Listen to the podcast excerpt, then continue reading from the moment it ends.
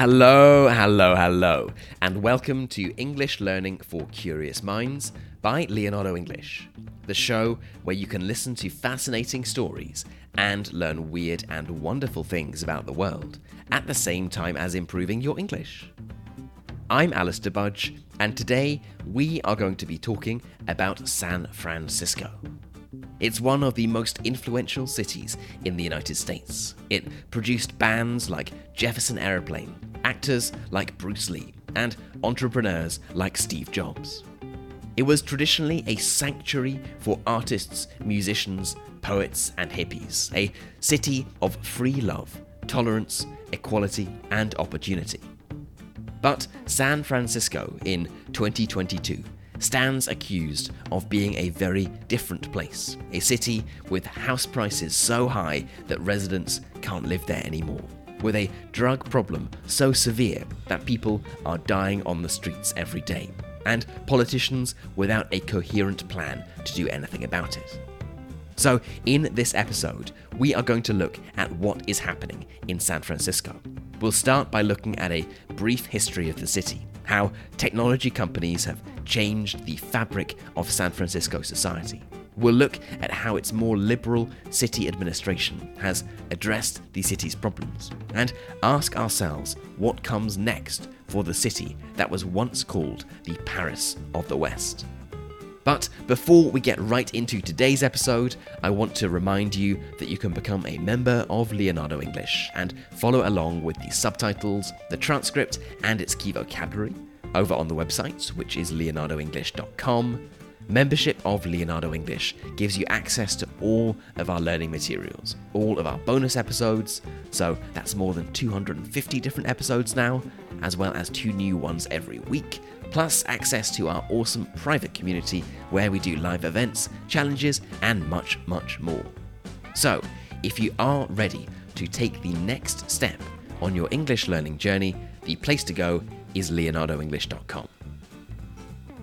Okay then, San Francisco. In April of 2022, if you were to drive around the city of San Francisco and look up, you might see billboards, large advertising boards offering all kinds of different services. Productivity software, McDonald's, Burger King, the latest show on Netflix. You might even have seen some adverts with beautiful pictures of some iconic San Francisco landmarks the steep hills, Alcatraz Prison, or the famous Golden Gate Bridge. If you looked more closely and read the words on the billboard, the message on it might have surprised you. It read, Unfortunately, we're just as famous for our dirt cheap fentanyl. Fentanyl, by the way, is a highly addictive drug, an opiate. Our last members only episode was a deep dive on fentanyl, so if you're interested in that, then I definitely recommend checking that out. This campaign cost $25,000 and was paid for by a mother's support group called Mothers Against Drug Deaths, a not for profit group run by mothers who have lost children to drug overdoses. The billboards were in protest at San Francisco's liberal policies towards drug use, which have, according to critics, turned entire areas of one of the wealthiest cities in the country, and even in the world, into an open air drug market. As there was increasing press coverage of this campaign, journalists descended on the city to report back what they had seen. Cable TV was filled with images of drug dealers and drug addicts lining the streets, images of tents blocking the pavements, squares, and public spaces, and a clear message of a city that was out of control. There were interviews with local business owners who complained that people didn't come to their shops anymore. People who have owned restaurants and cafes in downtown San Francisco who have been forced to close up and leave and interviews with paramedics and medical professionals who recounted how many drug overdoses they deal with on a daily basis. And of course, there were painful interviews with people suffering from drug addiction and homelessness themselves. people who had fallen on bad times or made poor life choices and were now living on the streets, in many cases struggling with mental health problems and often resorting to petty crime to feed their addiction. The question you might be asking yourself is how did it get to this? To answer this question, we need to first take a quick look at the history of San Francisco. It was founded in 1776, and the gold rush of the mid 19th century brought hundreds of thousands of people to the city, turning it into the largest city on America's west coast. For years, it welcomed immigrants from all over the world, especially from East Asia and Latin America. In the post war period, it became a city of freedom and liberal attitudes, a hippie paradise immortalized by the lyrics of the 1962 song by Scott McKenzie If you're going to San Francisco, be sure to wear some flowers in your hair. In an increasingly conservative America, San Francisco was a place where freedom and individuality flourished. Homosexuality was tolerated, and there was an increasing counterculture movement. This counterculture is thought to have helped lay the groundwork for some of America and the world's most creative companies. San Francisco is just 50 kilometers north, a short drive north from Silicon Valley, an area that would become the global center for technology and entrepreneurship as technology companies started to boom in the early 2010s. An increasing number of tech companies and their workers were drawn to the city. Tech salaries have always been higher than average, and as competition increased for the best and brightest engineers, salaries were pushed up and up. The San Francisco Bay Area is now home to companies like Google, Apple, and Facebook, all companies that are able to pay vast sums of money to attract workers, and now pay hundreds of thousands of dollars just for a recent graduate. These tech workers tended to prefer living in the city, in San Francisco, rather than in sleepy Silicon Valley. And the impact of this has been to push up house prices to eye watering levels. Indeed, the median family home price in San Francisco in 2021 was $1.6 million, and the median rent for a family home was around $4,000, just for a roof over your head. The result of this has been, as you might imagine, that people who are not on a tech company salary are often priced out of the market. The rent is just too high. The high property prices and rent costs are thought to have contributed pushing people towards homelessness, sending the homeless population skyrocketing.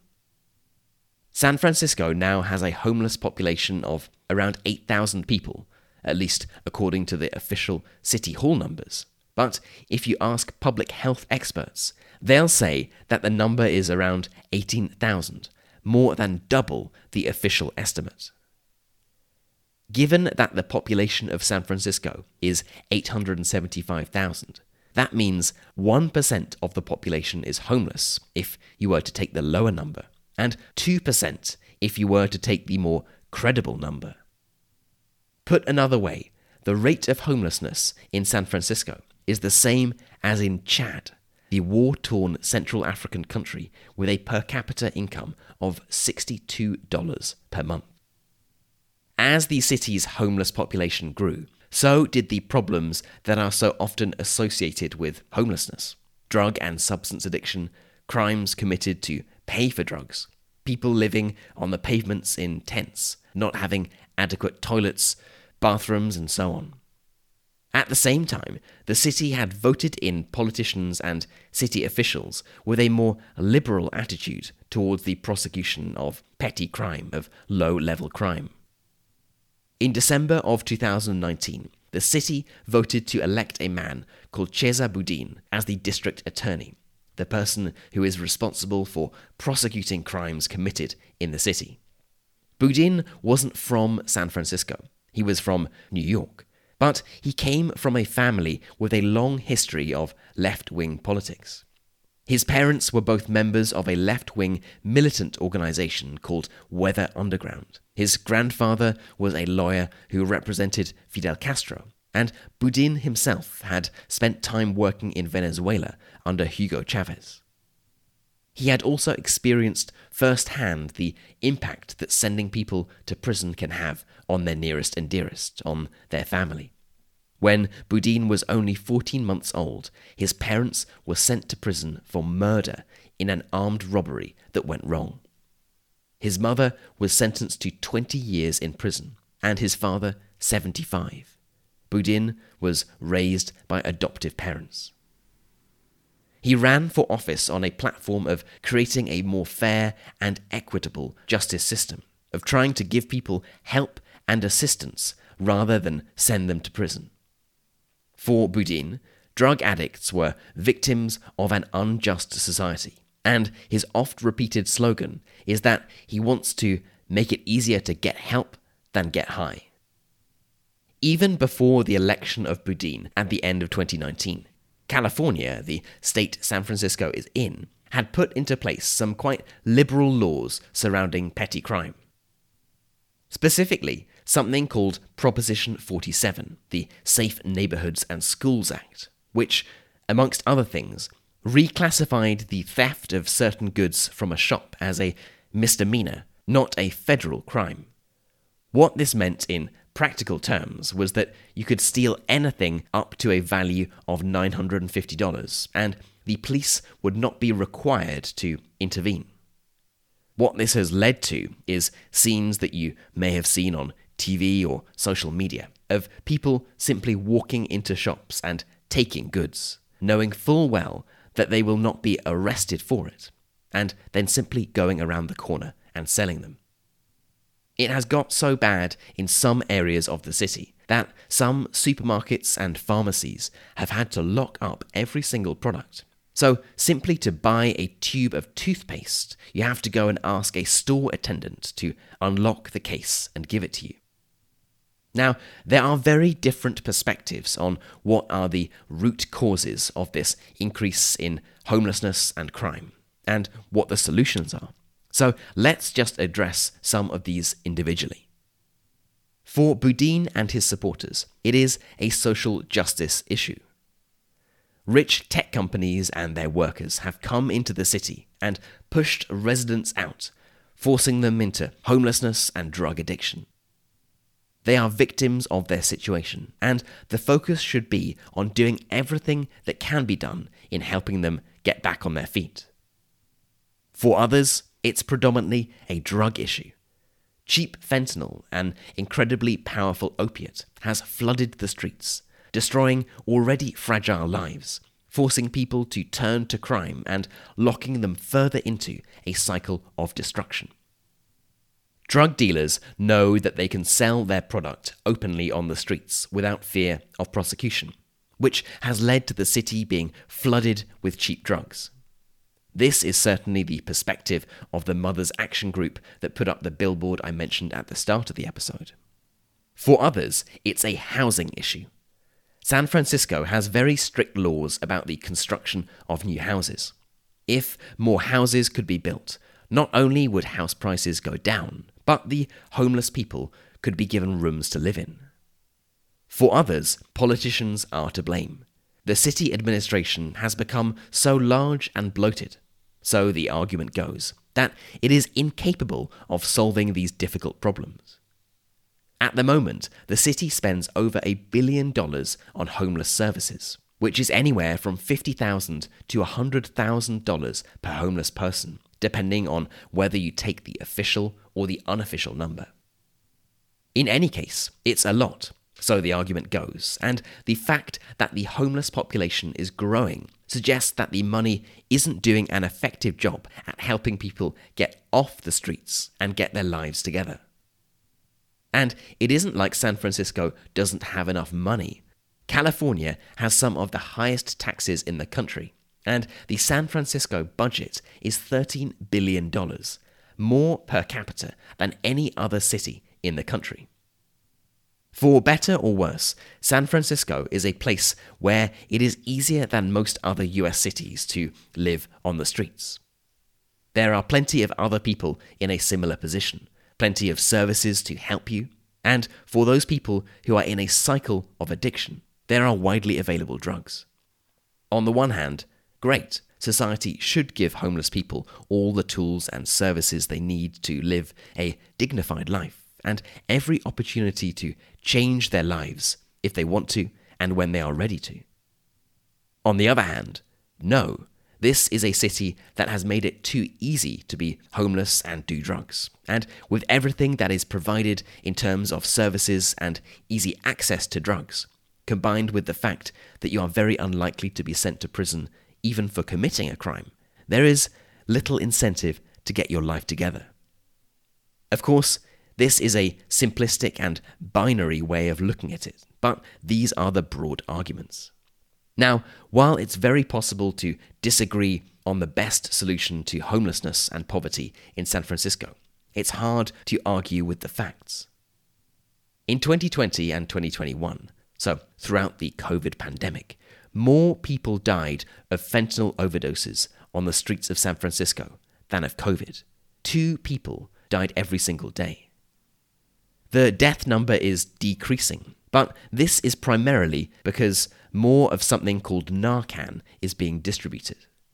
Narcan is a medication that can be administered when someone is overdosing on opioids. Indeed, although deaths from overdoses went from 700 to 650 from 2020 to 2021, the number of overdoses that were reversed using Narcan doubled. It went from 4,000 to 8,200. More than double the number of people overdosed. It just so happened that their lives were able to be saved before it was too late. So, yes, making sure that drug users have access to this life saving medication does help save lives. But it certainly doesn't seem like a sustainable long term solution to simply provide drug addicts with this medication and hope there is someone around to administer it when they have an overdose. So then, what does the future hold for this historically liberal city that Americans on the right have been presenting as an example of what happens when the radical left takes control of a city? There is growing dissatisfaction especially among the tech community, with the perceived consequences of the policies of Chesa Boudin, the district attorney.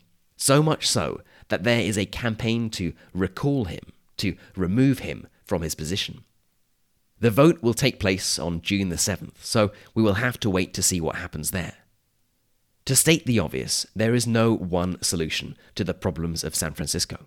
It's an inequality problem. It's a housing problem. It's a drug problem. It's a mental health problem. It's a problem of what happens when city budgets swell out of control. It's a political problem.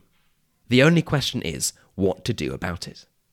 To many San Francisco residents, they still cross their fingers for a return to the city they once knew that it yet again becomes an affordable, livable, liberal city where people can do what they want as long as it doesn't harm others. Everyone on all sides of the political spectrum wants this. They want the same thing for the city to regain its former glory. The only problem is that there are vastly different views on how to get there. Okay, then, that is it for today's episode on San Francisco. I hope it's been an interesting one and that you've learned something new. As a quick reminder, this was a companion episode to episode number 263, a member only episode where we did a deep dive into fentanyl, the drug that is partly responsible for causing so much death and destruction in San Francisco. As always, I would love to know what you thought of this episode. Have you been to San Francisco recently? What was it like?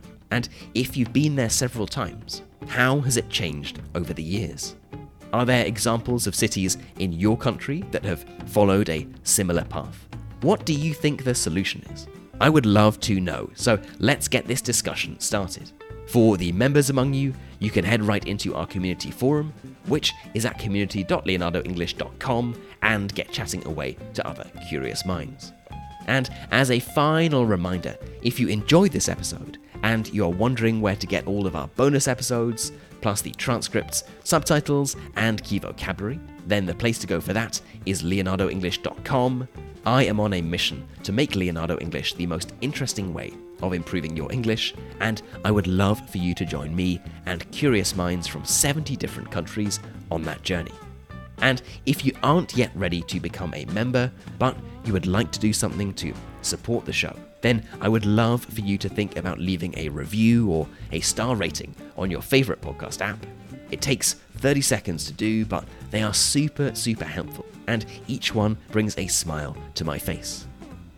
You've been listening to English Learning for Curious Minds by Leonardo English. I'm Alistair Budge. You stay safe, and I'll catch you in the next episode.